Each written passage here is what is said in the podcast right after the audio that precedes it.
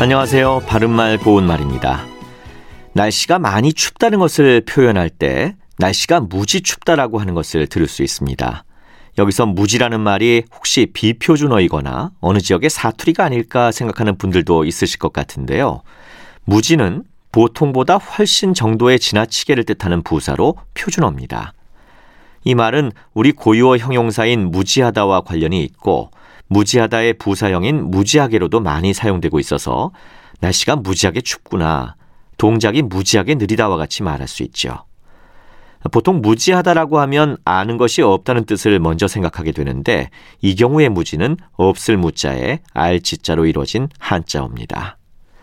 무지와 같이 우리가 사용하는 표현들 가운데는 사투리나 속어처럼 생각하기 쉬운 것들이 있는데 그런 표현으로 아따라는 감탄사가 있습니다.